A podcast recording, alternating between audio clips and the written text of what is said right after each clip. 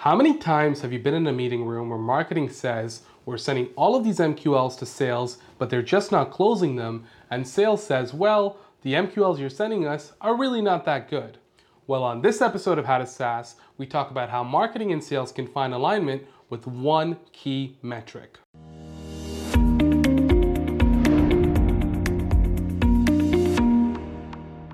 So before we go any further, I think it's important to say that I'm on neither side and on both sides of this debate at the same time. I think both sides have their good points and both sides have their bad points. Whatever the case, I think here's the most important truth of all. We share the exact same objectives across the board, which is to increase the amount of revenue that we bring into the business to help the business grow even further. It just so happens that we're playing different positions on the field. And that's when you realize that everybody really wants the same thing.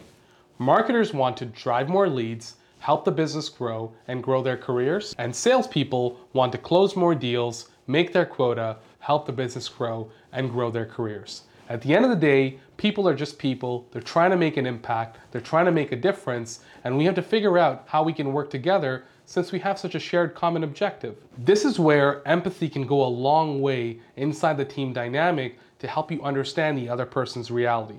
When you look at it from sales' perspective, if sales says, hey, the MQLs that you're sending me aren't good enough, there probably is some truth to that. This is a person or a group of people that need to make their quota. A large chunk of their compensation is tied to their ability to hit the quota. Now, if we're cynical, yes, it's possible that they're being lazy or making excuses, but far more likely is there's some truth in what they're saying. That's why when sales says, hey, the leads aren't good enough, it's really important for marketers to stop and start to listen to what they're saying. While marketers love to talk about the number of visitors they have, or form submissions, or demo request form submissions, or webinar attendees, at the end of the day, if the person that sales calls at the back end of that isn't ready to buy, it's not a great lead. But if we keep counting MQLs and using that to measure our activities, especially spend and look at cost per activation, as our main driver for marketing activities, we're not going to do a great job for the business in terms of helping it grow. This is where sales accepted leads are far better for alignment across the board.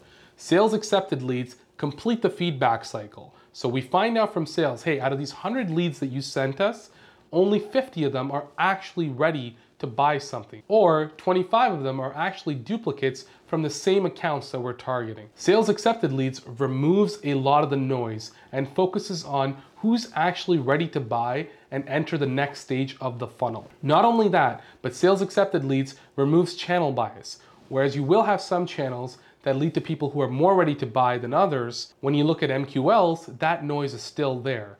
However, when it comes to sales accepted leads, once a sales rep has called this person and verified that this is a good candidate to buy our software, we remove the channel bias entirely and can focus on the fact that, hey, out of all the sales accepted leads that we have, how many actually ended up converting? And the most important part is that it removes excuses on both sides.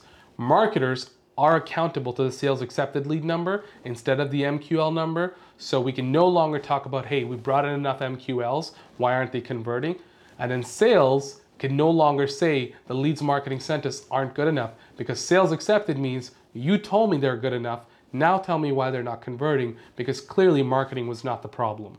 What this means is sales accepted leads are marketing's core metric, not MQLs. And this completely changes the dynamic across the board for the company and brings about a culture of alignment and teamwork. Given this reality, it's important to have the right reporting mechanisms in place to measure all stages of the funnel to know how our work is performing.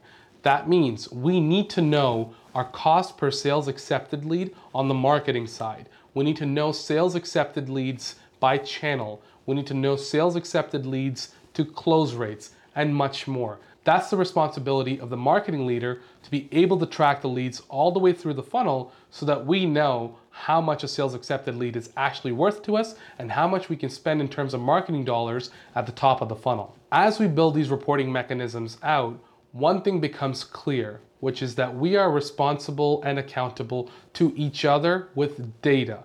We don't report to each other, we are accountable to each other. And that builds a culture of transparency and accountability, and these are good things if we want to build a high growth business. Now, when I walk people through this framework, one of the most common objections I get is, well, Shiv, we're doing all this work on the marketing side that has all of these other positive benefits. Aren't we missing all of those? What about things like brand lift, items that are currently not being tracked, longer conversion sales cycles that we won't get credit for down the line, or worse, Sales doesn't even log the activities in Salesforce, so we don't even know which opportunities were actually influenced by marketing, and other channels getting credit for the work marketing is doing. While all of this is true and some of those points are definitely valid, here's what's important to know.